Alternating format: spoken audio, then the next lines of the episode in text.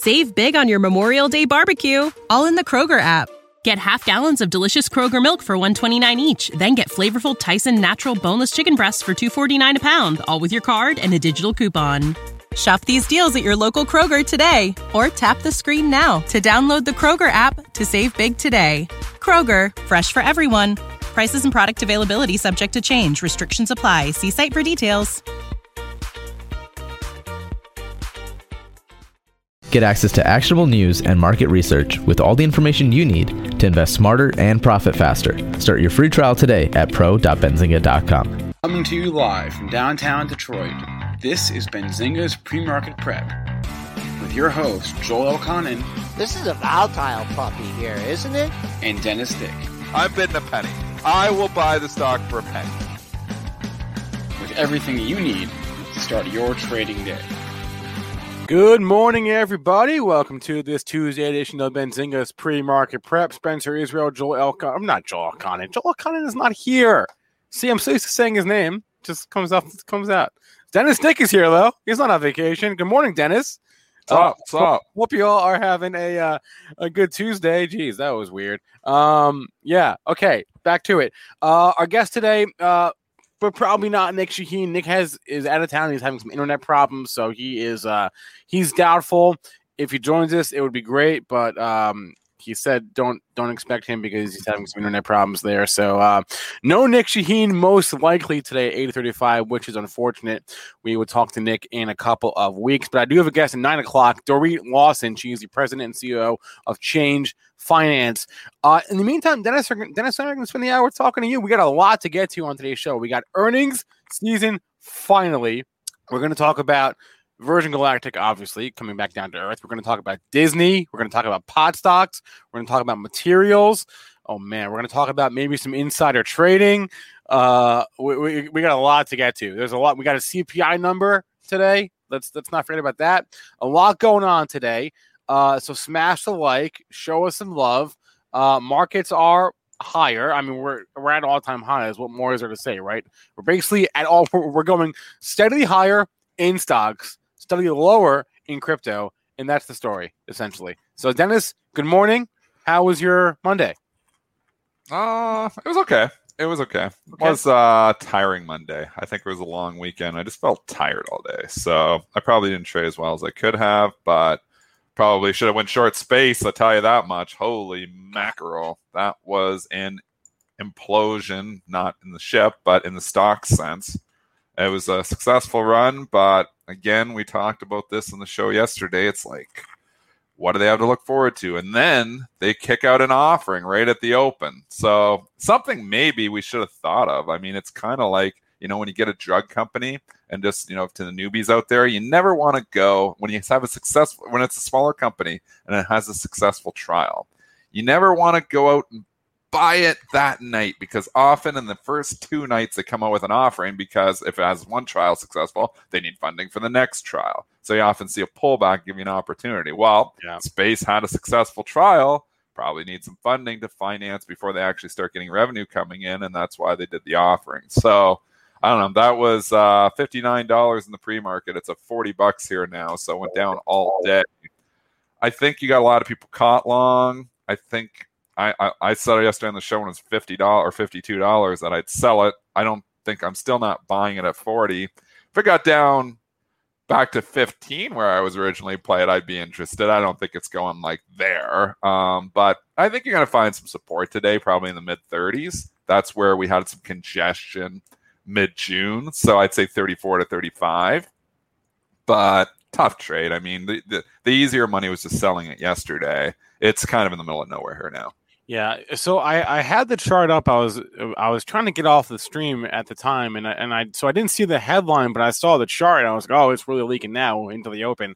I didn't realize I had a 929 press release announcing an offering at not like yeah. a minute before the open. Yeah, tough timing there. Yeah, in Branson, come on. In hindsight, should have seen it coming. Something else I want to draw your attention to is just the uh, the the strength, at least this morning, right? Uh, we were talking about this just before we came on there, um, and and Mitch was pointing out that that the stock tends to trade well overnight and then just gets destroyed during the day.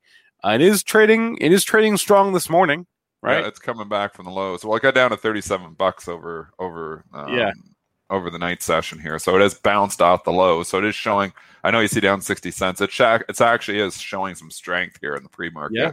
Come back, but you're coming in overhead supply all in the mid 40s. So could you get to 42, 43? You could, but if you're trying to buy these stocks that are free falling just on little bounce plays, and it, it's tough. Like you got to Yeah. kind of go with what the overall trend is. So on this, I'd be selling rips still. And the overall trend is down. And we said yes- now.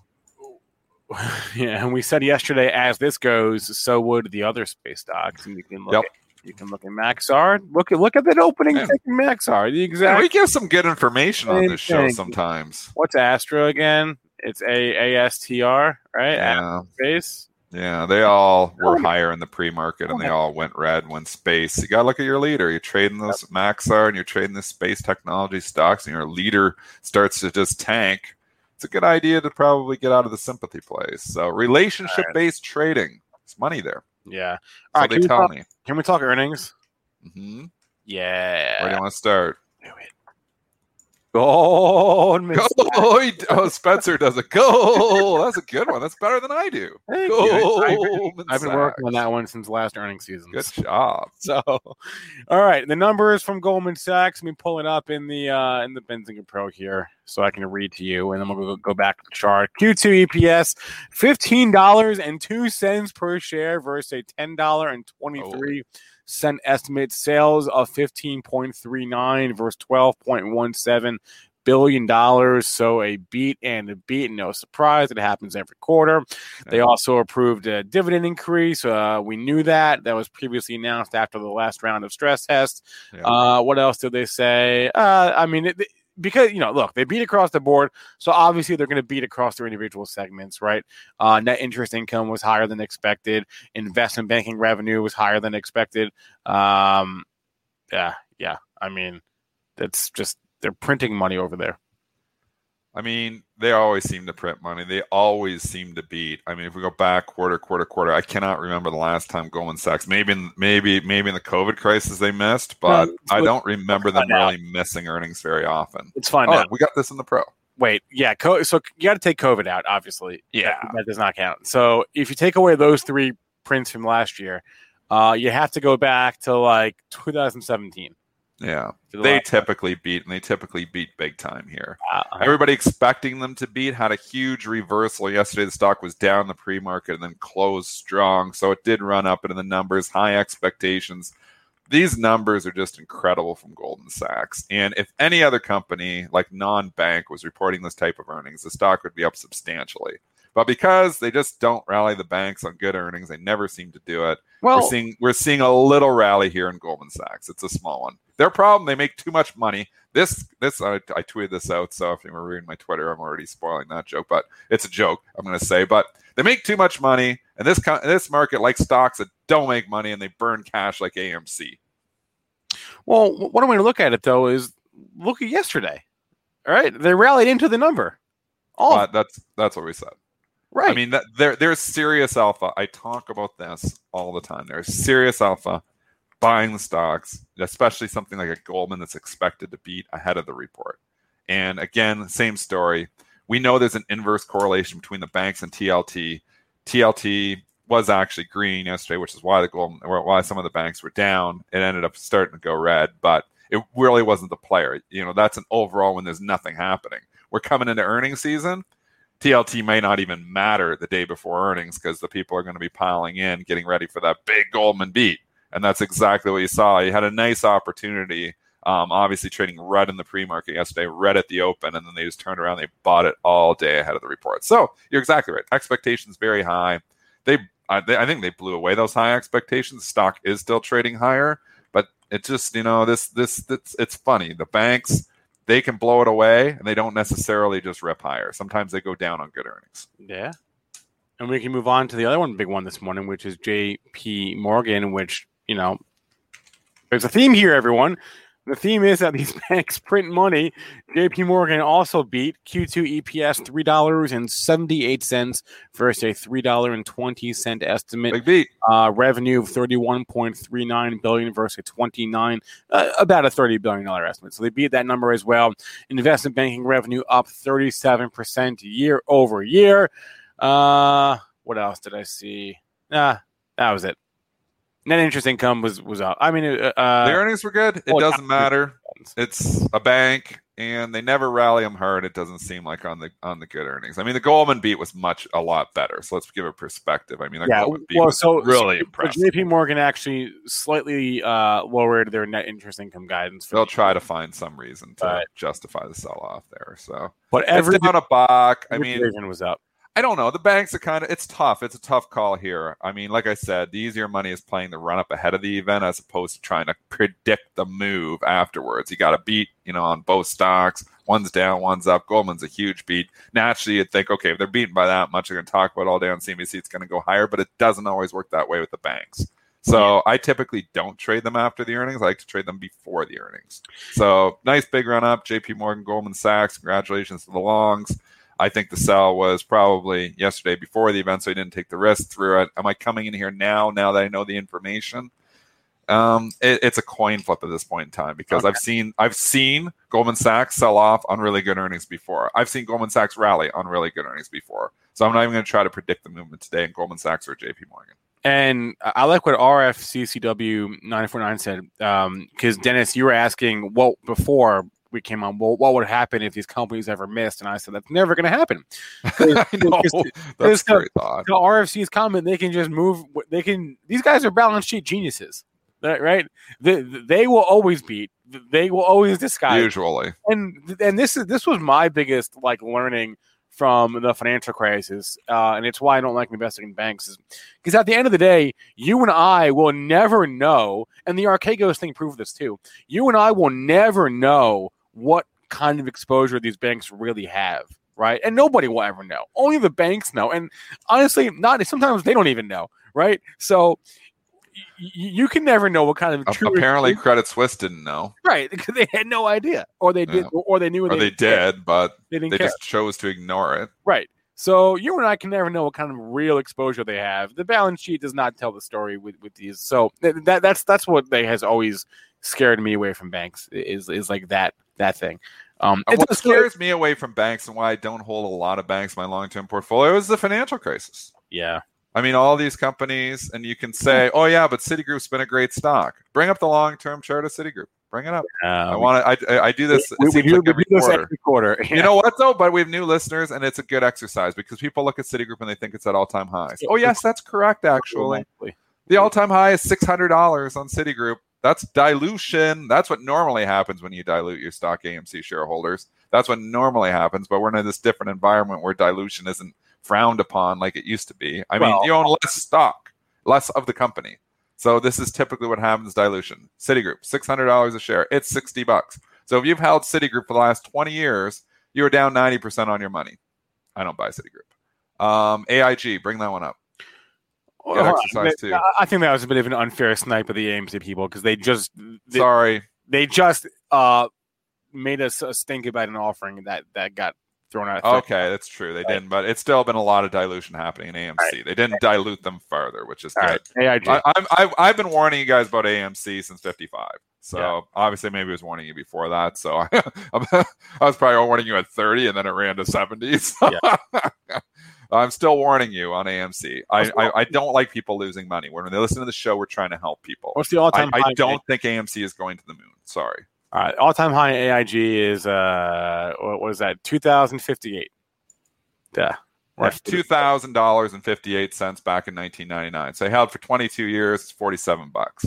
This is why I don't hold banks. Now, if you look at Goldman, you look at J.P. Morgan's different Yeah. story. Um, they didn't dilute the stock to oblivion. Um, but, you know, Goldman has made money, but still, has that been a great investment? Two hundred and you know ten dollars or two hundred dollars fifteen years ago, and now it's three hundred eighty three dollars. It's not even probably beating inflation. So these banks, despite making all this money, and maybe there's going to be a catch up trade here eventually with all of these, but they just the stocks just never seem to you know been great long long term holds. I mean, I guess J.P. Morgan's been a lot better one, and it was always best of breed. It seems like they learned from the whale trade before the financial crisis, which helped them. Um, and they got Jamie Dimon, who's just a genius. So it's always been best of breed. And you can see JP Morgan makes new highs, 156. So that one's been a better one. But Yeah. it's not necessarily just like, oh, yeah, own the banks and you make money in the long run. You didn't in Citigroup. You didn't in AIG. You haven't done great in a lot of them. You barely beat inflation in a lot of them. So it's been tech. We know in the last 12 years, it's been tech stocks. Maybe this is going to be the next 10 years of bank stocks. But I mean, Bitcoin supposedly replacing banks. If you're a big believer in crypto and the evolution of money, and you know, maybe I, I, I just I don't have a lot of banks in my long term portfolio. I love trading them. I trade them all every day. I don't have a lot of banks in my long term portfolio. Well, well, since since you brought up uh, Bitcoin, can I read you the stat? Um, it was uh, I saw this on Wedbush, but they themselves were citing Reuters, uh, who themselves were citing uh, a report from what was it, a CryptoCompare. And CryptoCompare did this uh, this report and said that trading volume at the largest uh, crypto exchanges, including Coinbase, Kraken, Binance, and Bitstamp, fell forty percent month over month in June.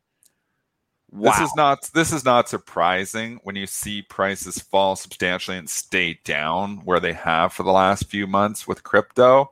You've got people who are like, okay, they've moved on. You know, there's this whole, you know, you know, group of traders that just move to what's hot, move to what's hot, move Yeah. to what's hot. I mean, and, and you know what? That's not a bad thing. But Yeah. that's where volume comes from is a group of day traders that's always just evolving and moving to what's hot. And you know, we have, you know, our, our daily, you know, social media viral stocks of the day. There's two, three of those, it seems like every day that they Yeah. just bounce around with. Crypto was the cool thing before the Saturday Night Live event, and it's been straight down ever since. I don't know what eventually turns around. I have a small piece of Bitcoin. I have a larger position in Ethereum, and that's it. I'm not a crypto trader. Um, again, if you're triple D, if there's somebody that's posing as me on Twitter asking, saying, I'm going to trade Bitcoin for you, I am not. I'm never trading Bitcoin for anyone else. I don't trade it for myself. So don't send anybody money because there's fake Dennis Dicks out there that are pretending to be me, and Twitter won't shut them down. I asked them to shut this last account down, but they said they're doing nothing wrong despite asking my followers for money. Um, this is where Twitter just drops the ball on some of this stuff. Uh, but I don't know Bitcoin. Um, I- I- I love- I I'm love- not a Bitcoin and crypto trader. I, have a little bit just you for I love, fun. I love how you refer to, to it as like the the SNL event because Elon Musk hosted SNL on May 8th and the all time high in uh actually no well the all time high is from was from April but but but Bitcoin did top They out, all fell substantially top out on, on, it was on May 10th was like the high of that move. Can you see the doggy coin chart? Do you have that one? Oh, do we? Do you have Doge? Yeah, we Doge? do. Look who do. We got Doge. It definitely topped out on the on On the Saturday. Live event. I don't know. The chart's not working for me here. Let- Let's do the old I refresh. don't think it's six thousand dollars. Let's do the old refresh trick. See if the Doge Doge thing. Doge. Uh, I'm just curious. I don't even know what Doge is. I haven't chart, looked at it in failure. weeks. Chart Where failure. is it? Twenty cents? Chart failure. How high did it get? 70? 60? Uh, it got. I don't think it ever got to seventy. 60? Right now, it's at twenty cents. So Okay. So it hasn't been great either. I don't know. Is a lot of this stuff going to get hot again? It might. yeah, Uh, the, the stuff seems to cool off for a bit, get forgotten, and then it seems like it gets hot again. So, like I said, I still own a little bit of uh, Bitcoin, a little bit of Ethereum, a little more of Ethereum. I think eventually the story gets hot again, but who knows when.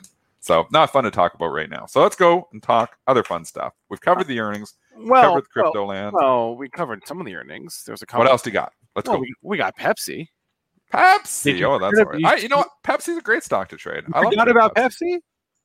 I trade Pepsi. I'm the boring trader, right? I like to control my risk. It's more Yeah. predictable. It's a consumer staple. It's a big component, you know, in certain indexes. Like, Huh? um, you know, you can put the Coke Pepsi, you know, pair on to a certain extent, although they're kind of different companies. But I love trading Pepsi earnings. I love our, our Pepsi stock, PEP. So talk about the earnings. All right. Uh, well, I'll read you the numbers right from the pro. They were fantastic. EPS beat a buck seventy two versus a buck fifty three. Sales nineteen point two versus seventeen point nine billion dollars. A beat and a beat. They also raised their outlook for the year. Um, they raised their organic revenue growth guidance to six percent versus a previous guidance of around four to five percent. Um, they said Guidance implies a 2021 core EPS of approximately $6.20, which would be a 12% increase year over year. Um, what else did they say? Ba, ba, ba, ba. Um, nah, restructuring charge. Um, beverage revenue in North America grew 24% year over year. Nice. It's a breakout to new all-time highs. I don't like being short stocks making new all-time highs. It's light volume here in the pre-market. Let's see what it does in the regular session. Can the breakout hold? So 150.69, I believe, is the old all-time high. I'm just ballparking from the chart. I don't know. Yes. So we're about a buck above the all-time high. Can it hold above there? That's the critical level for it to hold. If your stock is breaking out, oh, it's Oh, wow. not a breakout if it doesn't continue to break out. So people say, "Oh, it broke out," and then it falls five bucks on them, and they're like, "Well, I bought the breakout." All right, can I have a dumb question then? How do you know if it holds the breakout? Like, what is the line in the sand? The price like it starts to come Well, back I- down I and know, not be know, broken but out when- anymore. But but when? Is Uh, well, I would say on this, it's yesterday's low, one forty eight seventy eight. Um, but if this thing went red, like if Yeah. this thing gives it all back and goes red, I don't want any part of it at all. So I would put my bogey at the close. If I'm buying this at one fifty, I'm not. I'm not saying. I'm saying hypothetical situation. I'm Yeah. not making. I don't have a trade in Pepsi. I don't intend to really make a trade in Pepsi today. But if I was buying this at 150, 130 right now, which is where it's trading, I would stop myself out at the close, 149.51, because you never want to see a stock on good earnings start to go red. Because then they can then they've caught everybody and they can really go red on you. When your stock, even like space yesterday, it's a good example. Just you know, not even thinking about the whole s- rock, just just use the numbers and use those opening prices. I mean, yesterday the close from the previous day was 49.20 once it goes red, that's real trouble, especially after it was $59 because now you got other people that are caught there too. And obviously, you know, it was straight down. The offering again, you know, people can say that, but more more often than not, when your stock goes, it's up green and then it starts going red, you don't want to be in it. Usually, that's what from at least from my experience. okay. Um, We don't like them going red to green. you, There's a lot of failed breakouts. This has been the market not to buy breakouts in.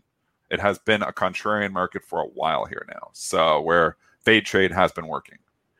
do you want to look at uh, Fastenal, or do, do you not really care about that one? Fastenal is always important in this market because it is the nuts and bolts of the market. It really is because that's what they sell is the nuts and bolts. But it's a key indicator for construction industry. It's a good feel. So I always like looking at Fastenal. All right, let me bring up the numbers here in my handy dandy pro. EPS beat by a penny, 42 versus great. one cent. Sales missed by uh basically in line. In line, call it in line across the board. Do you That's know what's happening? And I'm I'm in, you know, and at least in Canada, this is happening here now. But home building and building projects are slowing down here now. Why is that? Because the materials costs are simply too high. Yeah. So people are holding off. So I've got a buddy that um, you know has a, has a has a construction company. He says normally by this time I've got 20 calls for decks, like to build a deck. He's like I've had zero calls for decks. Zero. Because who the hell wants to pay these astronomical lumber prices? Even though you've seen lumber futures come down, they haven't come down at the Home Depot yet. They will because they all bought, you know, their their inventories all they they're in it high, so it will start to come down eventually. And then you'll start to see those projects go up. But right now you're seeing a hold. People are holding off on non-essential projects because material costs simply got too high 3 months ago. Once material costs start coming down, which they're going to do, you'll start to see the stuff pick up again. So it's not surprising the Fastenal nuts and bolts isn't doing fantastic here in an environment you think they would. If material costs are going to continue to rise, there's going to be a little bit of a slowdown there. Again, as material costs start to come down, though, which they're starting to do, you'll start to see that pickup again. We talked about this with Lennar. We talked about this with the home builders when they were having earnings, and you know, and obviously some of them have come down substantially. I mean, look at KB Homes. This can be seen. You know, it's fifty-two dollars. Everybody's back in May. Oh yeah, home builders. Everybody's building homes at that that prices of materials. People are starting to hold off on projects and you're starting to see what's happened with the stock. Now now is the time though if you're thinking okay well you know we're still in an inflationary environment. We're still going to have people who want to invest in their homes Yeah. that you know may, or, or maybe you know as prices of material starts to come down maybe you start to see a pickup in that. So actually kb homes becomes more interesting to me as it's pulled in here now as opposed to buying it back in april and may when you're thinking, oh, lumber prices, that's you know, that's not good. High lumber prices are not good for KB homes. Lower lumber prices are good for KB homes in the long run. Yeah, so this is a chart on the screen of, of uh, uh, front month or con- continuous, yeah, front month uh, lumber futures. So they uh, officially gave back all its year to date gains uh, yesterday. That will start to show up now in Yeah. the lumber yards. It will start to eventually show up. Again, lumber futures, remember, is thinly traded. So it's not a great indicator. This isn't something that's like, you know, uh, there it, it's thinly traded and you know Right. it moves around a lot. Like how many times, you know, oh yeah, it's limit down, limit up. I mean, you know, at least in the last, you know, year, it's been pretty crazy. But you know, it is an indicator of what's happened. You know, obviously lumber prices at your hardware uh, at your lumber yards have gone up substantially when lumber was going up. So it's going to take a while for those lower lumber prices to feed back into your Home Depots and your Lowe's, but it's going to happen. So, you know, it's how much is the lag? Is it a few months? Probably a few months. You're probably getting to a point where you start to see your two by four in your sheet of ply would start to come down in price. I would hope so, anyways. Um, you know, I haven't really seen it close to me yet, but I think you will. And and and somebody else is saying it's not just prices; you can't get the supply. JD, great point. You know, they're out of everything. At least in Canada, like they're out of everything. We've had, you know, we're, we're pre-ordering for my build, like materials way ahead Yeah. because we know there's a shortage on stuff. That's gonna that- that'll all catch up. That'll all catch up. I think by you know, and the COVID had a lot to do with that. You know, people just you know, obviously demand went up substantially there, and prices went up, and supply went down, and it was a mess. But I think that starts to correct itself too. So we're gonna normalize there eventually. So I think you know the pullback on some of these you know companies is a buying opportunity. Fastenal is at an all-time high here, which is interesting considering you know like a KB Homes has come down, and obviously nuts and bolts go into everything. So it's not just the housing industry, but I'm just you know generalizing here. You've seen some of the material stocks come down. Fastenal is basically a material stock because it's the nuts and bolts that hold the materials. So I'm surprised actually that it was at all-time highs. I wouldn't buy it here. I think it's still a little bit, you know, if, if I love the company, two percent dividend, um, I think it needs to come in. Uh, and Mitch also pointing out the the mortgage uh, forbearance is uh, still in play, but will come to an end soon at the end of the month. And so, all these people who haven't who haven't uh, had to you know pay their loans, mortgages or otherwise, are going to have to start paying them. But then again, if the consumer is as flush with cash as I've been led to believe, then then, then what's the problem? Um, we are going to have CPI in three minutes, just Ooh, as an I should go wide. FYI. Um, maybe go a little wide. Estimates are at uh, CPI uh, to increase 0.5 percent, um, and that's what I say five percent. Five percent. What I say 0.5? Five percent. Um, So and uh, that's what we're that's what we're watching. So we'll we'll- have that in two minutes. And uh, yeah, someone's asking, or a few people are mentioning cannabis in chat. Uh, Mhm. That would be our old friend Sunday Night Chuck, Chuck Schumer. Uh, a report from Sunday night Chuck. Nice. yeah, that, that's what that, that's what we call him. At least in, in my house, in my that, my household growing up. What's the wh- why? Don't he was always if it was Sunday night, he was always on the local news. Always, Oh, always, always. Sunday night Chuck. I never knew that about Chuck. Every single eh, someone Talk to Chuck. somebody from the tri-state area back me up here, but but Chuck Schumer is always on the local news on Sunday night. If it's Sunday night, he's on TV. Um, and so Bloomberg reporting that he will release a draft bill on cannabis um, today. So no, tomorrow. Excuse me, Oh, tomorrow. fun. So uh, you got canopy growth trading higher. Yeah. You got you, the, the whole pot, the whole sector. OGI. Uh, I- OGI is actually nicely traded. Yeah, you got the the, the stocks um, or the ETFs. Yeah, OGI had earnings too, but like Cronos, Yeah. right, all trading higher on that headline here. Okay. Oh, we'll keep an eye. You know what? Pot stocks have come in substantially from the highs. Um, you, you got a level, and this is what we always talk about too on Cronos, for instance. I mean, you know where your out is. You got that little double bottom. We just put in 773, 773. Now it's up at 815. I'd like it lower. Like yesterday at 788 would have been nice when I'm only leaning 15 cents. Now I've got to go down to the 773 and risk 40 cents on an $8 stock. That's 5%. It's kind of a little bit wider than I'd like to risk, but Yeah. you see how I'm looking at it. I would stop myself out at that level if I was buying myself some Cronos. CGC, let's bring up that one. It's widely traded. Yeah. Ah, you got the low of the move, 2127. You're only a buck off it. So if you think you're turning around with the pot stocks today, and I'm not I'm not necessarily trading these, I'm just saying you have a level to lean on. If it wasn't working out, I would stop myself out of the 2127. So at this point, I'm risking myself about a buck and a half. So not not as bad. $22 stock though. So you're risking about six, seven percent. So it's a little bit of money. Um, I think there's there there could potentially be room up to that 24, uh, maybe even 25, but I don't know. The trend is definitely not your friend on any of these stocks. Oh wow, we got a hot CPI number there. Core CPI up 0.9 percent right. versus the 0.5 percent estimate or 0.4. I saw a few numbers, 0.4 percent, 0.5 percent. A bit of a hot number. Oh yeah. Whoa. Hey now. Okay, we got some movement. Okay, I'm going wide. Joel's, Joel's missing the fireworks. Look at the spy right there. Look at the TLT. Yeah, look at that. That's uh, I can't. I wish I could. Okay, I'm going on mute. You're on your own for a minute. Oh man, look at Dennis. We, all right, let's have some fun here. Let's go around around the horn. All right, look at all the banks. Now, th- so, okay, so let- let's let's look at this number a little, little bit earlier. So year over year, five point four percent increase. Five percent was the estimate. So uh, um, greater than greater than expected on CPI year over year. Uh, core CPI up four and a half percent year over year. Look, man, it, it is hard, man in, inflation may end up being transitory, right? For all we know, but it is hard in the moment to think that. It is so hard to to. it- it- it- that's why it's hard to to to like believe the Fed because when you're in the moment and prices are soaring, then god damn does it feel painful, right? So 5.4% uh, increase uh, in CPI year over year, uh, four, uh, 4.5% core CPI. Um, Jesus. Um, X food and energy, which is core. I just read that, so never mind. We don't we don't want that. Um, uh, let's go around. Okay, so we got spy, we got our cues. Look at tech.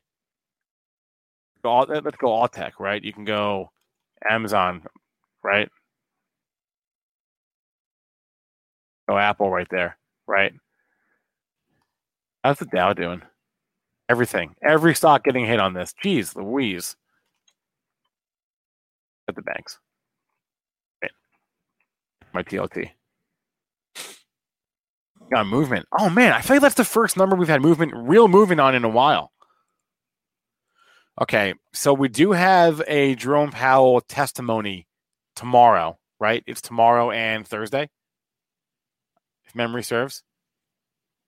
Yeah, tomorrow and Thursday. He's testifying in front of the House. Um, they're I would imagine they're going to talk about this tomorrow. Because now that's that's what two hot numbers in a row. All right, let's go to gold.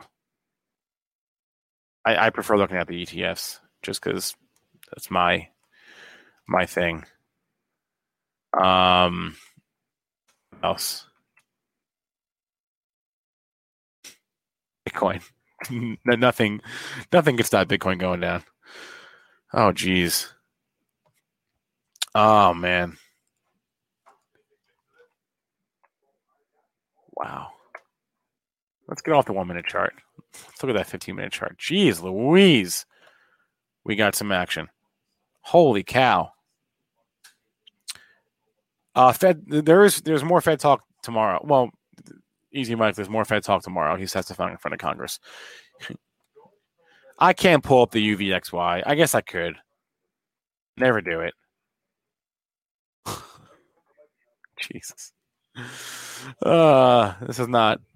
Is not. I, I would be curious. Those of you in chat here who trade the UVXY, I'd be curious to hear how you do it because it's such a it's such a a high flying instrument, and I have no idea how, how to use it.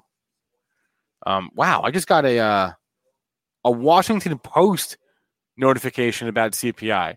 That's I know it's a big number.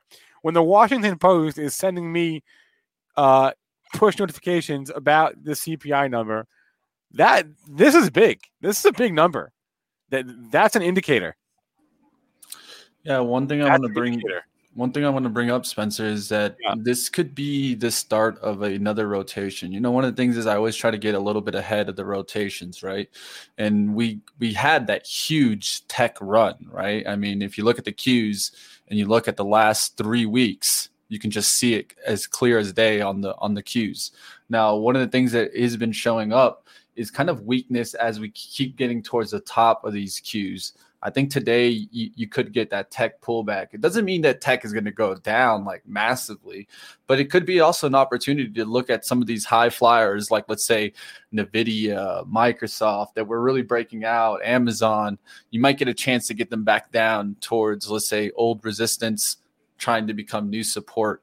So I'd really be paying attention towards those tech names taking the hit, as those have been the names that have been lifting the highest in the last three weeks. Yeah, it, it's a, it's a great point. I mean, this is one of those things, right? Like we always go into you know one the morning with one narrative, and sometimes the narrative can change mid morning. Um, so the question we have to ask now is: Has the narrative for today changed based off this number? Uh, or, or uh, let's say for this week, right? Because because yesterday was a was an okay day. I mean, we're at all time highs in, in, in, the Nasdaq, right? So, um, has the narrative now temporarily changed, or is this just a a temporary buy the dip thing? Like every dip is a dip to buy. Apparently, I mean, one thing I'd point out is always look at these daily charts also from these major kind of indexes. They point to a lot of the time when they get towards the top of their trend channel, a pullback. And so the, the Qs are pushing on the top of those trend channels, same way the SPY is. And so a lot of times you get those pullback looks. It doesn't mean that it's going to maybe, let's say, go down 30% from here, but healthy pullbacks are an important thing in the overall market. Yeah. Yeah. Look at Bitcoin. Look, Bitcoin's really going here. Woof. Bitcoin is really going. Not it's funny, gold doesn't play anymore, right? It's Spencer, I don't think gold does it anymore. I, I remember I, when I first started trading, gold used to go up on moves like this. Oh, it just I doesn't mean, even touch I mean, it. It's supposed to, in theory, but I, I thought Bitcoin was an uncorrelated asset. I have no idea. I have absolutely no idea. Hey, it's a learning game today. Learning game. Bitcoin's going straight to 30. I'm learning the hard way, buddy. 85. you got to go wide. I got boom, boom, boom, boom, bot, bot, bot. And I was like, this radio, this this podcast just cost me a lot of money. Oh, so I wasn't paying attention. Sorry, hey, well, how about we do one of these? Uh, everybody, you That's know, one of those. like, hit the not subscribe, paying the bells on support this. the channel. If you're sitting there and you're ready and you're not doing a live podcast, you probably make some money here. And I got rocked because of it. Oh, so man. I'm sorry I had to get off for five or six minutes and just no. damage on that. You said go wide. I was like not really paying attention. I should have went wide. So you got to go wide. Hey, you got to listen to the Spencer Israel, man. I, I mean, I didn't know it was going to be a hot number. I didn't anticipate anything was going to move like that. I mean, put it in perspective, it's not a huge fall, but oof, I was way too tight. It's hard just to pull, and, and, and it, it's hard to like even if like what I was saying before, I don't know if you heard me, but like even if the Fed ends up being right and this all is a temporary thing, it's hard when you're in the storm to to believe it, right? It's very hard to believe it because we're in the storm right now, and prices can't seem to stop going higher. C- CPI, which we know is already like a, a a taper number, right? It's already manipulated to an extent. I'm not saying you, you shouldn't believe it, but it's you know, it's it, it's massaged. I think it's fair to say. Um, this number is showing it. So it's the hard banks, when you're in the storm. To, it, it's hard when you're in the storm to to to to believe that that the storm is going to end. Uh, that's what the Fed keeps saying. Uh, though we did see last time around, they they they had to walk back a little bit, say, yeah, it was a little more than a little more than we thought it would be. Um, yeah, geez, Louise, go to the TLT. I'm sure Bitcoin is still dropping. How is the SPY doing? All right, we've bounced. TLT is not moving much. You actually aren't seeing like this separation really as much. Yeah. You are seeing oil picked up a little bit here, a little bit. Um, some oil. of the oil stocks. Even go there. Yeah, you're seeing Chevron just went green. Uh, you're seeing uh, it, it, actually they just started hitting everything, so they haven't seen the separation start happening yet. And I'm still trying to try. I haven't even looked at the number because I was just trying to get out of tech. yeah. yeah. It, it was ugly there for like, and literally still kind of ugly here. Um, they're starting to come back now. I guess buy the dip is starting to win here, but wow, I don't know. We're bouncing around a lot. We're bouncing around a lot. There's Amazon, or there's Apple. Here's Amazon, Facebook. How hard did Tesla get hit uh, since it was making a move up towards the 680s? A little bad. Everything got hit. Yeah, there you go. I was watching to see if it was going to get past 700s today. It looks like we have a little bit of a pullback. All right. Anyway, I, sorry, I'm very distracted here. I'm trying. If no Joel was here, I, I would actually. Everyone leave. in the chat, everyone. In the chat I would not be here right now if Joel was here, but I feel bad leaving you guys just hanging. Everyone's so. saying I need to chill. All right, fine. I, I will chill. Here. I will here, chill. I'll, I'll, get us on something else. Uh, have you? Did you take a look? Chill at my Mastercraft yesterday, MCFT. I don't, I don't even know that one. You don't know that one? It's a Uh, boating oh, stock, yeah, the- man. the boat the one. boating stock. Okay. Not a bad move yesterday. In, in, in my defense, chat, when you're on the one minute chart, it messes. This is why I don't go to the one minute chart ever. It Yeah. messes your perspective. Oh, it's as a trader. If you're a short-term day trader, that was a big move. So I know you long-term investors are saying, "What are you talking about? We lost ten points, whoop de doo da day." But if you're, there's a lot of traders we talked to, day traders in here. That was a big move. That was a big move. All right. Jeez. That was a big move. I got hammered on that. Get off me, everyone. So I, it was a big move. There's traders like if you weren't ready for that hot number, that wasn't pretty. So, anyways, it's gonna be a tough. It's gonna be a tough day for me because you- I was doing the show and not paying attention. Yeah, so so now now the question is does does the narrative for the whole day change? The narrative for you changes clearly, but uh I don't even know if we, I can figure out the narrative. We were just chopping around here. Nasdaq just went, you know, just you know, rallied back the whole thing. So this is tough figuring. You know, here we are. You know, obviously markets are chopping around a lot here, but Nasdaq is trying to go green here again. So Yeah. we were down significantly like five minutes ago, and now we're actually trying to go green. So you're seeing seeing you're seeing shop around everywhere. You're actually uh, it, it's a hard one to figure because you, you naturally look at the banks, but the banks are influenced by earnings here today the there's a ju- there's balls juggling everywhere here. So and TLT is is slightly up. So that naturally thinks, okay, the TLT is starting to rise up. That's actually good for Qs. It has been lately, and that's actually bad for banks. But then you got pretty good bank earnings. So you know, there's a lot of balls to juggle here to try to figure out you know where price is going. But Yeah, a, a lot of factors, and uh, fair to say, the market is making up its mind in in real time. The market does not know right now; it's trying to figure it out what what to make of this because you've got competing narratives. I'm trying to figure out what to make of it. yeah, yeah, like you said. Um, how about that? How about energy? Energy up one and a half percent. That's where I'm looking, Spencer. I, I, every every time I go to the pump, I'm spending more and more. Uh, the other day, I spent almost Gas crazy. almost like, almost like That's sixty what I'm looking dollars. for. I spent almost sixty bucks the other day. No, gas is crazy right now. 150 bucks to fill my truck in Canada. Right Yeah, I mean, I, I remember growing up when it when you know gas was like fifty a gallon. Uh, you know, 05, 06, uh, 07, that area. But it has it's, it's been it's been fifteen years since that since we've been back there. But um, I, I always love looking back at it because I mean, remember in the pandemic, everyone was like, "Oh, the demand will never come back. Well, I mean- will never I be mean, sixty dollars again." I sold on my car for like thirty bucks a year ago. um, it was nice. Let's just say that it was definitely nice. It, Yeah. That was the only thing good that was happening when we were in the middle of the COVID prices was it was cheap at the pumps. You could take road I trips. took a picture like in up Canada it was like 70 cents a liter. We haven't seen 70 cents a liter since I was like a kid. I, I- yeah, I know, I know. But now That was, getting that was the nice thing. now we're getting back to where we were when I was a kid, which was like four fifty a gallon, four thirty a gallon, four bucks. Yeah. Did we uh talk some first solar in the? the we, we did not talk analysts? solar yet. There was a let's few get other into that a little bit. there was a few things uh, we didn't get to on today's show.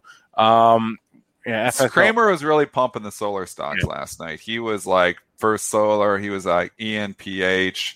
He also used GNRC as a solar play. Um, and then he was talking Tesla as a solar play. And he was pumping those stocks hard yeah, last Gen- night. Generac as a solar play. Yeah, he was he was pumping that as a solar play last night.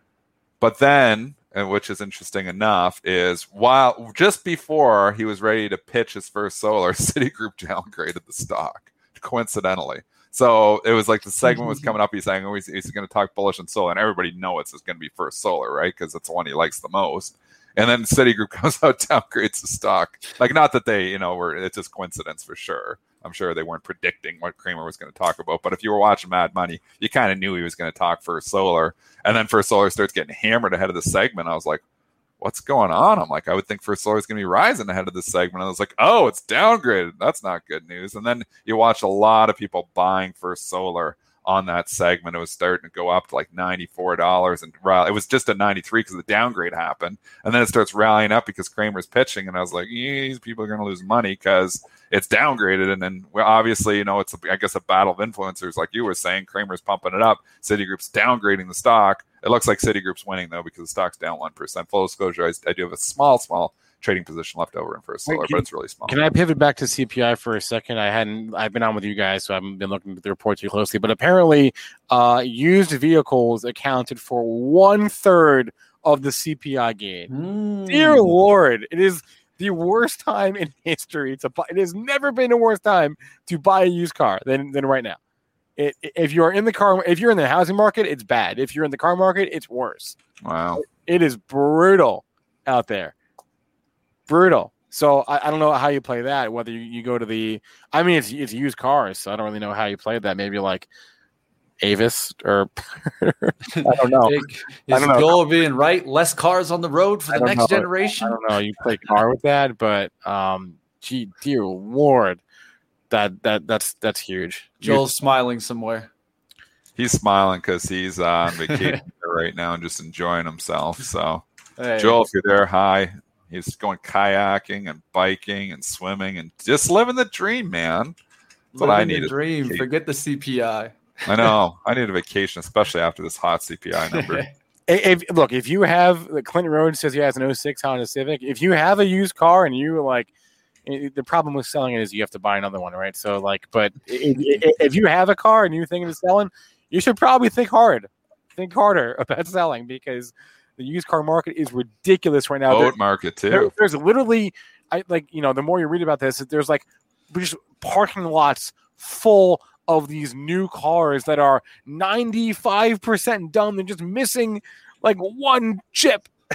they're just missing the one chip. They're all they're aside from that, they're almost done though, but they're not done. So they're, they're just sitting there in these lots collecting dust in like states across the country, in like Michigan, Indiana, Texas, and they're just still sitting there waiting, waiting for these chips to get here. But- Why is it? Why is I- it just? Why, why do we have this? You know, this chip Be- shortage. because there was well a couple reasons, but one of them was that there was this fire at this factory in Japan that accounts for like 45% of the automobile semiconductor uh, production globally. This one factory in Japan, and they had a fire.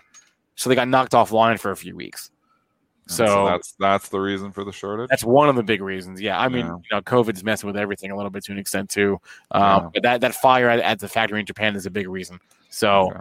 there- there's literally like these cars that are like they, they're done with the exception of this one this one part that they don't have so um it's hard out there to be in the used car market as a buyer as a seller great thinking about selling my car maybe but then then what am i going to buy so that's, that's the other Yeah, and then the other question is is how many people are going back to let's say a two car household versus a one car household?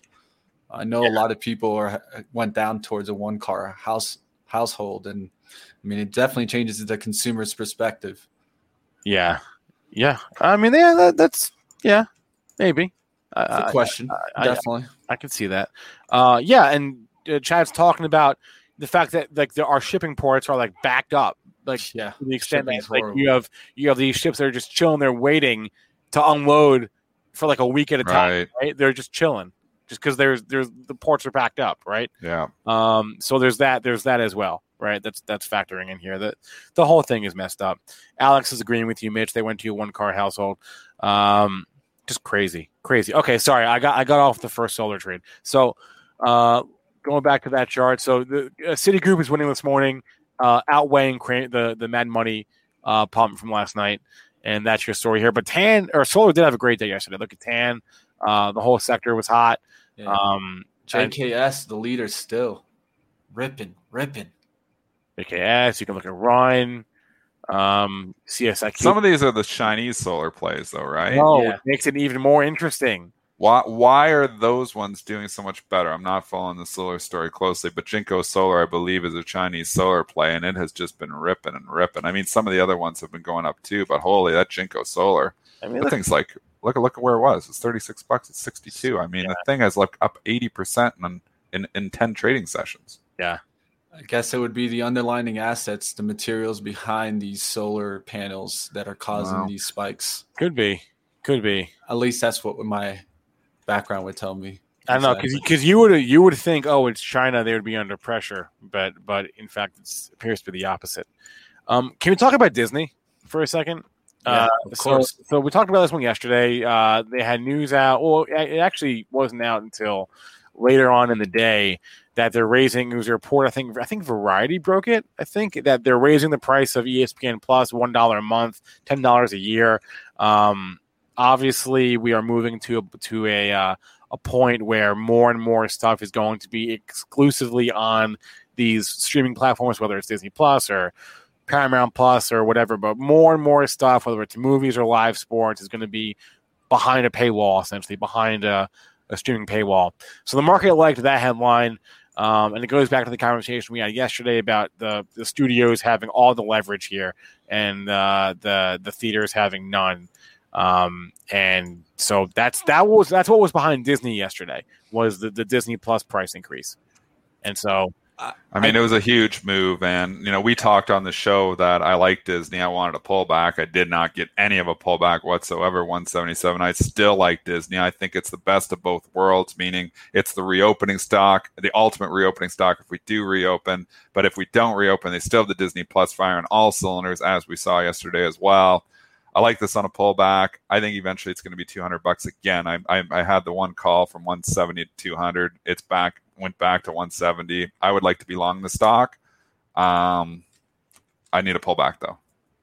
I don't like chasing. I don't know if you're going to get it. I don't know if I'm going to get it either. So you know what? That's okay though. Yeah. I mean, there's so many people that are like, oh, you know, I'm, I'm, you know, I, I got to chase this because I can't miss this. There's always another ship ready to sail. There's always another train ready to leave the station. There's no sense jumping on the moving train. Disney, yeah. it's 170 three days ago. It's 185. It just went up half of what I thought it might go in three days. So yeah. we need to pull back. I can't chase it up at 185 here now. Gets back, maybe it's forgotten in the last, next week or two. Pulls back to like the mid 170s, 178, 180 then it gets more attractive again. I don't like chasing. Some people make money chasing stocks. I always lose when I chase stocks. And as Netflix has already proven to us time and time again, raising the price of your service, your streaming service, does not increase your churn, right? If anything, it just it it, it just it gets you more revenue, but it doesn't. People don't cancel, right? Because Netflix has, has raised prices like what four or five times now, you know, in in the last decade. Yeah. Um and it, it, doesn't, it, doesn't. It's such small raises on Netflix too. I mean, you know, you're gonna pay twelve dollars, or you're gonna pay fifteen probably. If you pay fifteen, you're gonna pay seventeen probably. Yeah, yeah. I mean, that's really what it is. And like you've you've pointed out before, these things are all cheap enough that you can buy them all. Disney, Netflix, you know, the HBO Max or whatever it is. I mean, they're, they're, it's cheap enough. You cut your cable cord at eighty bucks a month. I can buy all these services, and I can stream everything I want. So I don't think streaming's going away. I think um, you know the Netflix valuation obviously has always been an issue, but it continues to you know make money and continues to try to grow into it. It's not as absurd as it once was. Um, but I don't know. These thought, are tough stocks. I thought there was an analyst that gave it some love yesterday. I'm trying to I'm trying to find it, but I. uh It's been so sleepy. Like, I mean, you're on Netflix now, right? It, has uh, been. Uh, oh, I was on. I was actually on Disney, but but yeah, Netflix. Uh, yeah, I yeah. mean, we've been in this consolidation station almost like Amazon here for Netflix, yeah. between 470 and 550 for a year. Um, it, has got major resistance up here at 550. You know, you're not even close to breaking out. So it's tough. It's kind of in the middle of nowhere here. I'd probably just keep playing that channel. It gets up in 560, 570 area. I'd probably be a seller. It gets down in the 470, 480 area. I'd probably be a buyer. I mean, that's what's worked. I'll tell you one that might be a, a, mover today. I think based off of kind of what's been going on in the Disney is Comcast. Keep an eye on that. Uh, I keep seeing these freaking these rumors never die. I saw it again yesterday. I think it was Deal mm-hmm. Reporter. I don't remember who. I'm pretty sure it's Deal Reporter. Just lots of resistance. Just, just trying to to fan the flames of this Comcast Viacom thing that the journal had talked about. So, hey, look, the more you hear a rumor the more inclined you are to think it's got it's got something to it. But it doesn't go if it's not going away. It's not going away. It's not going away. Mm-hmm. This yeah. Comcast Viacom thing is not going away. So it came out yesterday again.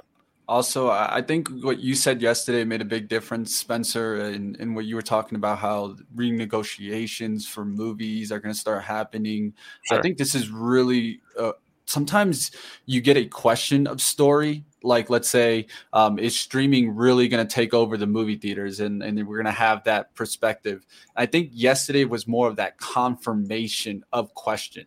And now from now on forward it's just more along how does the industry change now? And so i think you're going to start seeing a lot of these production companies getting a lift because of this because if they can make more money and not lose it out into the movie theaters into the actual theaters i think the their profits are going to just go up. Yeah. All right. Christopher Anthony Forsman is saying like NBC can't buy CBS. I'm not saying that, that Comcast is going to buy Viacom. I'm saying that there are there are now several rumors out there that that there that it's at least been discussed. Obviously, if it were to happen, they would have to divest some assets, right? There, uh, there was there, there's no way that that would go through without Viacom CBS having to sell something, right, or spin off something. Um, and I'm, I'm not saying it's happening. I'm just saying there there have been whispers about it uh, more than once now. Um, the other side of that coin, though, is you can make the argument that you know uh, broadcast TV ain't what it used to be, um, and so does it really matter if one company owns two of the major networks when frankly most when everybody's going streaming. well, frankly when everyone doesn't even nobody has cable anyway so what No, I know everybody's cutting the cord. so, so, so. so there's that argument to be made, but I, I generally agree. I do agree with you, Christopher. Um, I'm not saying it's happening. I'm just saying there are there are whispers of, of a Comcast Viacom thing. They don't seem to be going away. So take that for what it is. Um, somebody asked if we could talk lithium stocks. Yeah, LIT had a great day yesterday. Uh, a lot of that was um, uh, LIT was the ETF, but you can look yeah, you can look at ALB. That was your big mover. ALB. Uh, they've been blasting off the lithium. That ALB, wow, what a move! I screwed that one up. I sold that back during the COVID crisis, and that was a big mess up. LTHM, All uh, I do own that one. That was Jason Raznick pick, uh, I believe Gene Munster pick from five or six bucks. I've still got it. That's been a good one. And then LAC, I have that one as well, and that's been blasting off too. So lithium's hot right now. But the again, you know, if you're coming in buying them now, all right, Mitch. Mitch, what's what? There's a SPAC that's good. what do you got? What do you got? SPAC MP, MP Oh, materials. MP materials. Yeah. Look at What's that. it been doing? It's finally been starting to show some holding. life. Oh, that's actually look at that. That's not bad. It's a SPAC that isn't ten bucks. Look what happened. Look what happened, Dennis. There's some winners in there. You There is gotta some winners in there. MP Materials. It's always been one of the Cramer's favorites too. There. So is that one of your favorites too, Mitch? Out of the SPACs? I like that one and PLL. Remember when I called Oh that yeah, one out PLL. back in the 30s? Was that a SPAC? I wish I still had that was it. never. Was that a SPAC? PLL. No, No, this this no. is that Canadian though, right? Canadian play, right? Piedmont Lithium. Lithium's been hot. Lithium. It's not Let's going away. Lit is is one that I definitely think I should have had, Spencer, that I never grabbed on those pull, big pullbacks when lithium started coming back down. And those are times where I really start thinking about that. Hey, it's a good thing to have sometimes some ETF, especially when you're seeing um, kind of maybe these big pullbacks. You see those big pullbacks in April. That would have been an interesting time to jump into lit. Look at that lit.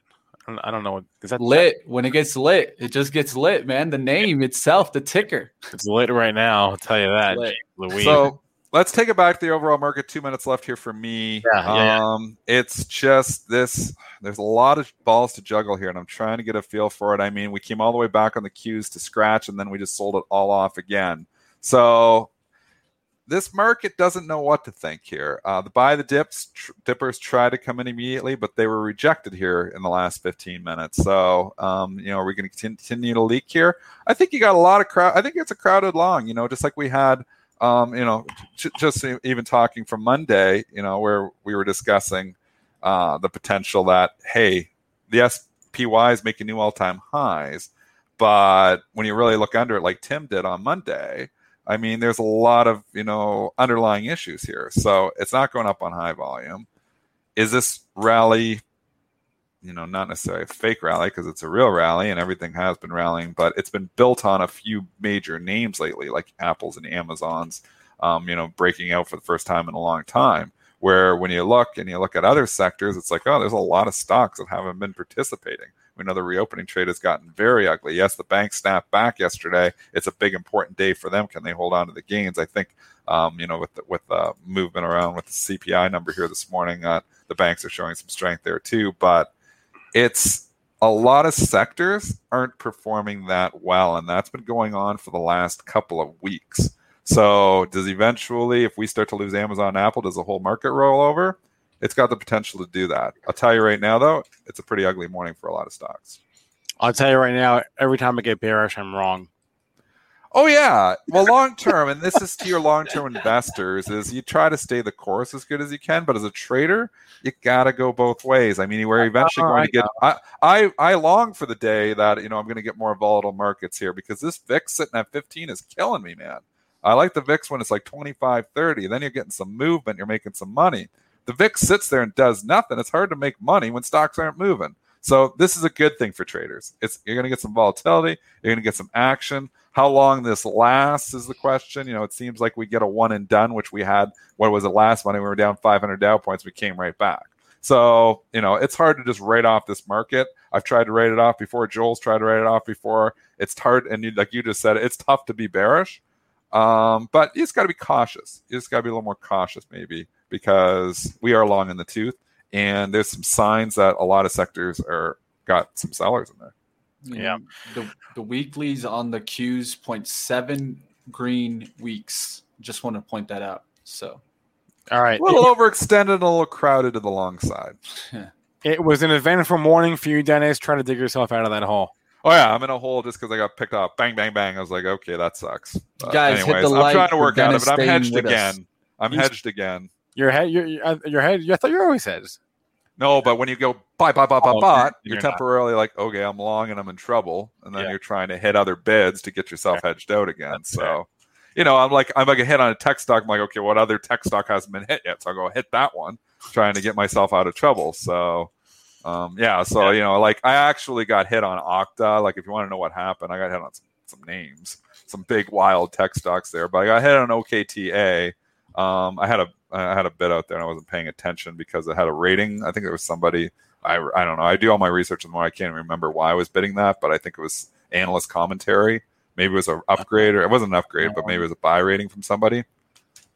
There's Uh, definitely was a rating. I on mean. I, I'm in the probe and I'm sorted. I'm out of the trade now, so I can freely talk about it. That's why I was like Yeah. just mentioning it. But oh yeah, I get initiated at Goldman Sachs with a buy. So um, I, I got hit, and then I'm like, oh, you don't want to add on anything when the market's tanking like that. But actually, it, I got hit, and then it, it bounced back up. So I actually made money on it. Um, but there was like three, four other stocks I got hit on that I'm losing on. So you know, it's it's never good when you're getting picked off. Like basically, what's happening there? Market tanks 15 points, and you're sitting up too high you're getting picked off by high frequency traders that are like, you know, doing the arb against you. And I just shouldn't have had those bids out there, but I was half ass paying attention because we're doing the show and you said go wide. Also, what? But uh, also, like, when is the last time? I haven't been picked off in a while like that. I'm When was usually the- more when's the last time market moved on a CPI like that? Well, that's it. I mean, So you're just getting lazy. I was. It was lazy by me. yeah, That's all it was. It was lazy. that's all it was. All right, I deserve to lose that money. guys smash. People always say, "Oh, I don't deserve." If you're losing the money, you deserve to lose it. If you made the trade and it's going against you, you deserve to lose the money. The market just is, is you know, there's no like this wasn't my fault. Oh no, you own the stock, it's going down, it's all your fault. I don't care who you heard that. Well, this person, you know, told me to buy, or this person said they liked it. That doesn't matter. It's your decision. You're just taking information from everyone to make an opinion to buy or sell the stocks. I hate it when you know, like they even with Cramer, you know, they everybody's calling him out and say, "Oh yeah, DD, okay, I had a bad call there." But if you're blaming Cramer because you bought DD on his call, that's your problem. You still took his information, his opinion. His opinion isn't going to always be right. In Cramer's case, it's not right a lot of times. So, I mean, you you've got to you know hold your own. If you're buying and selling stocks, it's your decisions. It's your trading decisions there. So we try to give trading ideas. We give some opinions. We're right sometimes, like yesterday on space. We're wrong sometimes. Um, but you know, overall in this show, we're just trying to educate you so you can make those decisions yourself. I guess the moral of that story is if you make money, it, it, it was all you, and if you lost money, it's all your fault. That's it. It's all on you. Your your Oh. P and L. This is the most gratifying job in the whole world, where you are directly rewarded or directly punished for your own decisions. There's not a lot of jobs out there that you you're directly hit. Um, you're wrong, you lose money. You're right, you make money. I mean, there's not a lot of jobs out there. You think about you can be wrong, you know, in certain jobs, and you know it's your employer that's losing money. You know, you might get fired if you're really wrong, I guess, but you know, or you might get yelled at, but you're not losing money. Here, you're wrong, you lose money. You're right, you make money. And you know what? You're going to be wrong lots of times, and it's okay to be wrong. Just cut those losers. yeah, as you Mike said, it's being wrong is okay. Staying wrong, not not so much. There you go. Not so much. All right, Dennis. Uh, good luck rest of your day. We'll talk to you tomorrow morning. All right. Uh, I want to bring on my next guest here, uh, Dorrit Lowsen. She's the president and CEO of Change Finance. We were having a, uh, a conversation uh, before we hopped on this morning, Dennis and I and, and Mitch, just about um, it, you know, how it seems a bit contradictory that a company like Virgin Galactic is is so beloved uh, when at the same time uh, it seems like e- the importance of ESG is, is just is just rising, and the, and the two are very contradictory in that way. Uh, my next guest is um, all about how individual investors can influence a company's ESG, and I want to bring her on now. Uh, Dorrit, welcome to the show. Thanks for joining us. Thanks for having me, Spencer. Uh, let's let's start with with what I what I just said there. Uh, ex- explain change finance and and and how your underlying uh, belief is that shareholder activism can actually change things. Sure, I'd be happy to. So, Change Finance is a dedicated environmental, social, and governance, that's ESG investing firm. We launched our first ETF about uh, three and a half years ago with a real dedication both to how we choose stocks, but also to what we do with our investments once we're invested. So, we believe that that how you choose your investments is the first stage of making uh, of, of, driving behavior change. So, what is it? What is a good company to invest in? What what kinds of um, environmental, social, and governance performance are you looking for? But then also, what do you do? How do you drive those companies to be even better? So, you know, divestment or not investing is the first step in how we use our influence as investors. But then it moves on to proxy voting. Do we vote? Our proxies? Do we use our influence as investors to tell companies what we believe is the right thing to do in terms of their their policy? Do we engage directly? So we reach out directly to companies to express concerns, to provide opinion on how we think certain policy decisions should be made. Sometimes we do that one on one as just us and the company, and sometimes we do it through coalition, working with other investors who share similar ideas. And then we can file shareholder resolutions that's actually putting things on the ballot for other investors to vote on as well. One more facet of our shareholder advocacy is public policy advocacy. So, public policy, government policy affects how companies do business as well. So, we think it's important to use our influence as investors not only directly with companies, but also to advocate for public policy that we think makes for better governance. And uh, in case you don't follow the space, uh, about a month ago there was uh, there was big news on this front because ExxonMobil uh, lost a, a proxy vote. This activist firm, Engine Number One, uh, rather surprisingly got a few members on the board and uh, and essentially it went the activist route. Uh, Doreen, I'm sure you saw that. What was your reaction? That, that, that was a big development for you, I'm sure, in, in, in this whole space. That was a really big deal. Um, engine number one I got got um, three director seats on the Exxon board of directors. These are directors who really believe that we need dramatic action on climate change, that's going to make a big difference. That sends a very strong signal to the market that investors are serious, that investors are looking at issues like climate change, that they believe those issues are fundamental to how a company does business. And I think, uh, in addition to that particular win, I want to highlight some other wins this year. Um, as of the end of June, sort of towards the end of the of the key proxy voting season, there were 34 environmental, social, and governance proposals that had passed. Last year was a record at 21. So 34 just blows that record out of the water. And 17 of those broke 70%, whereas last year just two did. That means investors are really paying attention to this stuff they are voting, they are sending a very strong signal to companies that issues of climate change, issues of equity matter to them. In fact, eight of those 17 were in the 80s and six were over 90% support. Um, and, and, and another first this year, four of those six were supported by management. That's never happened before, that in fact, management at companies is starting to recognize that these issues matter and that they have to take action. When you say investors, like what kinds of investors? Is this coming from like the institutional world, or is this just an, another development as as retail traders, uh, you, you know, gain their footing a little bit more? I think it's across the board. I mean, you can't get 90% of the vote on a shareholder resolution without shareholders of all stripes, certainly not without institutional investors because right. they hold large shares of the stock. But the the hedge fund that got three seats on Exxon's board technically maybe it falls sort of into the institutional category but it was very small it doesn't have a lot of assets it doesn't hold huge amounts of exxon stock but it was active it was vocal and it managed to circle up a coalition of other investors again of all stripes because it really to to get the kind of support these resolutions are getting it takes most investors right? 70 80 90% that's that's all investors of all types. And that means even individual investors can have their say. The vote matters, those papers printed on really thin pages with really tiny print that you usually throw out. Pause yeah. and take a look at them. I was going to go there next. So, truth be told, I, you know, I, I get these emails for you know from my from my broker, like you have a new uh, you know, you have a new uh, filing, you have a new, you know, uh, form to look at, and I, I just delete. It goes delete, delete, delete, delete, delete. Uh, what should like the average investor know about? Like, I know you, you kind of already talked about it, but but like I've never, I've never participated in a proxy vote before. Like I like I have no idea about that stuff. So like like like what should I know about this stuff? Yeah, so those those emails, truth yeah. be told, until I got into this industry, I did the same thing. I deleted them, or those days they were on paper. I threw them in the trash because I yeah. didn't know what they were. They're hard to read. Um, but there are, there are tools out there that can help you. There is a great organization called As You Sow that's really active um, in helping people understand those proxies and how to how to vote them.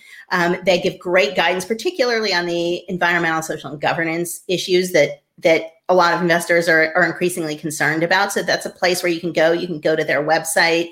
They have great information um, throughout the proxy season to tell you what to look for. So if there are companies that you care about, start with companies that you know the best that you care about that are in the news, Facebook or Google or Virgin Galactic, um, Spencer, yeah. that you mentioned. Go see what what As You Sow and some of the other organizations out there that give advice are saying about how to vote. Pick just one this year or two. Um, and try it. You'll have to open those emails and follow the instructions to actually cast your vote but it's but it's not hard once you once you do that. Um, and there's great guidance out there to help you think about which uh, issues to zero in on and how to vote. And this is the site. It's as you a s y o u s o w dot dot org. That's uh, the one. Yeah. Tell us a little bit about the the change finance ETF. I had the chart up earlier. Sure, I'd be happy to. Um, as I mentioned, you know, we are activists across the board. So we start by choosing which companies to invest in. We do that through a, a pretty rigorous rules based approach. Um, we are looking really to think about environmental, social, and governance factors as a way to mitigate risk for our investors. Um, to select companies that are performing best. So we are fossil fuel free. We believe that divesting from fossil fuels is really essential um, for, of course, for the climate, for climate change, for issues that our investors um, care about, but also as uh, as risk protection. So we believe that fossil fuel companies are simply not good investments. The business models um, are are so tied up in the status quo. We believe they can't change fast enough. The energy transition is coming. Renewable energies are already uh, as cheap or cheaper than than fossil fuel energy. So the economic drivers simply are there for the energy transition, um, and we don't see that that fossil fuel companies can change fast enough or without writing down significant assets in the first three quarters of 2020. The fossil fuel industry wrote down 145 billion dollars in in stranded assets. Those are are assets that are on their books that really aren't assets; they're really liabilities. That's that's uh, fossil fuel reserves that they own that they'll never get out of the ground or that they can't get out of the ground cost effectively. Um, and there's a lot more behind that we think still to come. So that's one one faction uh, factor, but we go much further than that. So we also believe that that investors that care about climate change, that care about fossil fuels, also care about a lot of other issues. They care about equal opportunity. They care about um, labor rights, they care about other kinds of pollution and emissions. So we um, consider well over 100 different factors as we think about um, our investment criteria looking looking across the board at what makes uh, what makes good companies, um, both from a values perspective and uh, from a performance perspective. One of the, the biggest issues, maybe the biggest issue in ESG, even for, even for people like me that like you know agree with ESG uh, as a concept, it's hard to get behind it when there is no one definition. I mean, there's one definition, but the way it's applied is not evenly applied. You can go the inclusive route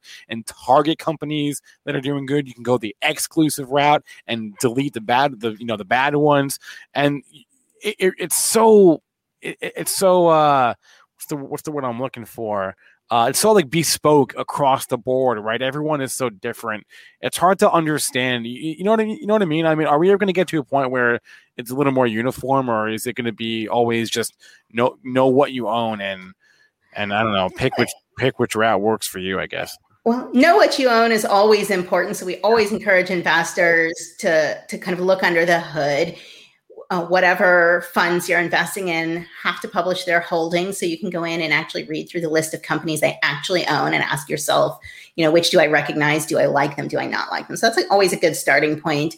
Um, is there standardization coming? There is going to be more standardization over time. Um, some of that'll just be market driven through expectations. Some of that'll be policy driven. So for example you know, this year the SEC has called for input on uh, climate disclosure standards. So I think we will see, and we're certainly seeing a stronger, kind of faster move in Europe in that direction. Um, we will see some standardization around how companies report on their climate related commitments um, and business you know we're probably a little bit further out on standardization around some of the social metrics but i think that that will come eventually as well we're starting to see some companies um, make public reports that they're already required to share um, with the Equal Employment Opportunities Commission, for example. So I, I, think we'll see some standardization there. But then there will always be firms like ours that are trying to differentiate ourselves, that are trying to go beyond the beyond the basics, beyond the minimum, right, and and do more and find the nuance in the market. Uh, Dorrit Lowsen is the uh, president and COO of Change Finance, and I guess the takeaway here is that uh, even as like, it's never even really uh, dawned on me that I could or should be interested in in in in in the the shareholder uh, voting side of being a shareholder. But uh, you're saying that that I, you know, turns out shareholders are coming together, making a difference, and uh, I think it's something to watch going forward. Um, and uh, so, Dorrit, thanks a lot for joining us, and we will be in touch uh, and see as more things develop. Because I'm sure the engine number one thing will not be the last time that we see a headline like that. I don't think it will be, Spencer. Thanks so much for having me. All right. Uh, it is 917 here, guys. We got about 13 minutes until the open.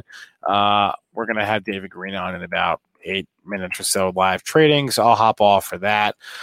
Here's a chart of the spy. We are trying to come back. Yeah, I'm not going back to a one minute chart. I go I go to a one minute chart and I start freaking out, and you all start you know giving me grief about that. So no more one minute chart. Let's go to my movers tool. Uh, guys, the movers tool. It's all populated, and I, I mean no offense by this, but it's all populated with like viral stocks, right? That I've never heard of. Like oh, like uh, I mean I've heard of I've heard of uh, Orbsat, but um, just like stocks du jour, right? OSAT, BLIN, which I've, I've never heard of. I've never heard of Works. What is WORX? I have no idea what the stock is. SCWorx. I don't know. CR here. Let's let's just um do it this way. Just go to a chart within this tool or next to this tool. These are the big movers of the morning. Um, maybe some of them have news, but more than likely, I'm just going to go ahead and guess. Oh no, CRTD is moving. That's that is so annoying. Oh, uh, that's on the upside. What what about the downside? Right, MDIA, MediaCo, um, MTSL. We talked about that one. MTSL. Yeah, we've talked about that one yesterday. Uh, SLP is your big loser. SGOC, ZKIN, these are all. I don't have any filters on, so these are all really small names. I usually filter by price because I don't like the the small names. Really, it, it, it bogs down the tool to me. Um, AMC, interestingly, is down five and a half percent this morning. I maintain it looks ugly ever since that breakdown, but um, oh, I forgot to ask Dennis if he got my card. Shoot. All right, I have to write write it down. Remi- reminder: Ask Dennis about. I'm writing it down now. Ask Dennis about Tim Hortons. Don't forget if I don't write it down. Um, how do you uh, get the uh, scan in the screener? I'm not quite sure I understand KP. So this is just uh, this is the movers tool in Benzinga Pro. That's all this is, and I click up the top there to add some filters. What's going on with Nokia? All right, I'm looking Nokia for a couple of days. Is there news? I don't even know. Pro- I mean, this thing is trading overseas. It's active. Oh, they actually have news. Thank you very much, Randy. They had uh, they raised their guidance. Okay, or they ex- they ex- what is this? They expect to raise their guidance. They expect to raise their guidance. Here we go. Um, it plans to elaborate on the Q2 uh, and half year financial performance and updated 21 guidance on July 29th. Prior net sales guidance was between 20.6 and 21.8 billion euros. Uh, the analyst consensus estimate is uh, above. Oh no, I don't know how that compares because it's different currencies. Um, okay, so they're expected to raise their guidance. There you go. And okay, active overseas, active this morning in the pre-market in the U.S. Nice call out there. Was that was that James? That was James. Nice call out. Uh, yes, it is. A, it is a Reddit play to an extent, but they've got actual news this morning. So there's that. Yeah, but yeah, I I'm I'm with you, Roy. Definitely be careful. There are there are so many charts that I like look at. Uh, there's one I was looking at yesterday, and I was like, oh my god, I would loved to short this, but I'm afraid I'll get my face ripped off because it was it was like a Reddit stock. So I'm just not going to do it. Um, oh, we didn't talk about the long blockchain thing. Uh, that was on my list. So maybe we'll get to that tomorrow. Talk about long blockchain. Um, just to check up on on how the banks are doing. Uh, you had a hunch, right, that the numbers were going to be great, and and uh, now it's impossible to say, right? Because now you had CPI, but you had a hunch that numbers were going to be great, and the stocks weren't going to do a lot despite that. So they are all up this morning. Um, I will be watching these very closely. Would would would not be surprised if they, you know, end the day, you know, relatively flat from an opening basis. Um, wouldn't shock me for a second. And then I also wanted to, I, I should have asked Dennis this, but would have liked his thoughts on the rest of the banks that have not reported today, right? Like Morgan, Citi, Wells Fargo, Bank America.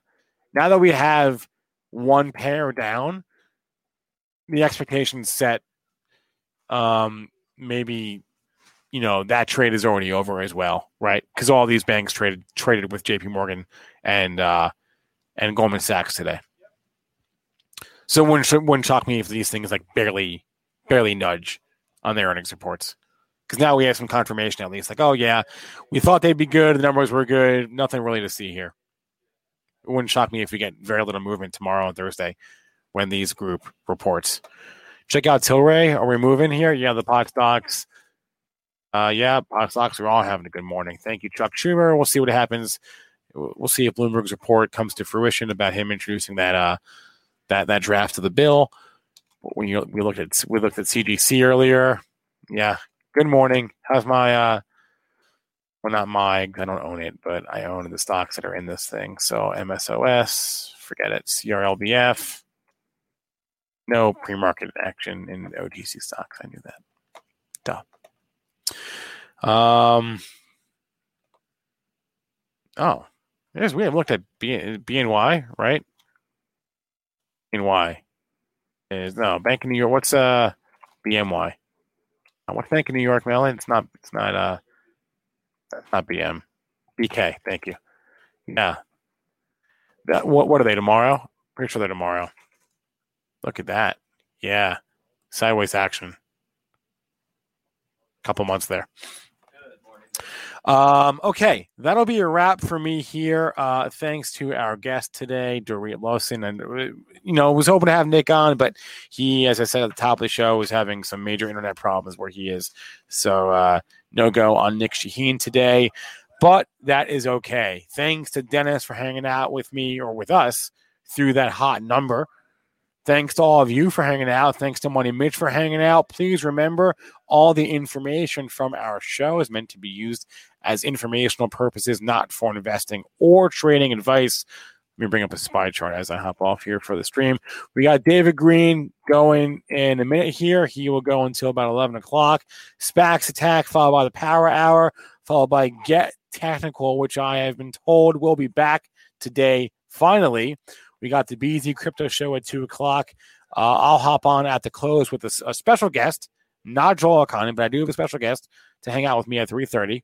Uh, we got Money Mitch at 4 o'clock, the Cannabis Insider Show at 4.30, and After Hours with Ryan Rose Biani at 5, followed by Trading Nomadic at 7, and a Benzinga Pro demo at 8 o'clock tonight. Speaking of Benzinga Pro, if you want to learn more, go to pro.benzinga.com. If you want a discount on your first uh, on your subscription, you can enter the promo code YouTube20, Y O U T U B E 20. Get 20% off any Benzinga Pro subscription. Pro.benzinga.com. Any questions about Benzinga Pro, you can always email us. Email onboarding at benzinga.com. That's up on the screen right there. All right, it is 926, four minutes until the open. Uh, Mitch, you have one more thing you want to add? What do you got? Let me get my mic up here. All right. So, one of the things that I wanted to talk about is a lot of times in trading, you know, we run into times where we can't follow our plan, right? And, and a lot of trading has to do with looking back at your data and journaling. So yeah. one of the things that I've been working on, and I'm and I want to throw it out there for you guys out there. So give me feedback. Go ahead and hit me up at Mitch at Benzinga if you're interested in the idea or just want to throw out some comments about it. Give me some feedback. Love to hear it. So I want to start something called an a Zinger accountability partner.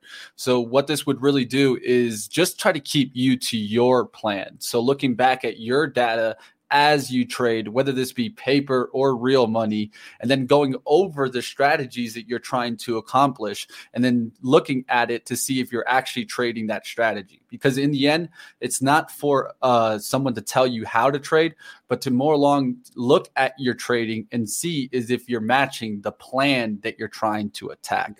So let me know what you guys think about this. If you guys would like to have this as a part of Benzinga, so definitely hit me up Mitch at benzinga.com. You guys can tell me the comments that you guys would want to be a part of it or just what you guys think could actually gain you some advantage. So just wanted to put that out there. Yeah, that, that's a great point, Mitch. And uh, where can I bring up my screen? Uh, there you go. Like, like this is the Watches and Pro. I we have a, a, feature in here where you can like type notes to yourself, and I never use it, mm-hmm. but I, I, really should.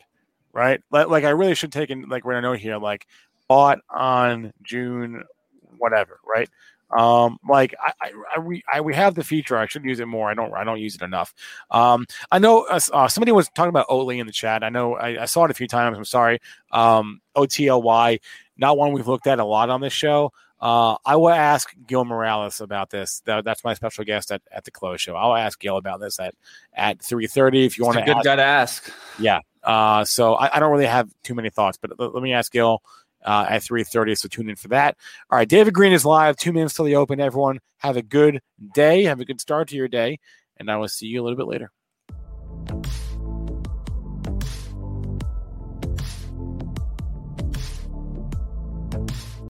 This is the story of the one. As a maintenance engineer he hears things differently. To the untrained ear everything on his shop floor might sound fine but he can hear gears grinding or a belt slipping so he steps in to fix the problem at hand before it gets out of hand. And he knows Grainger's got the right product he needs to get the job done, which is music to his ears. Call, clickgrainger.com, or just stop by. Granger, for the ones who get it done.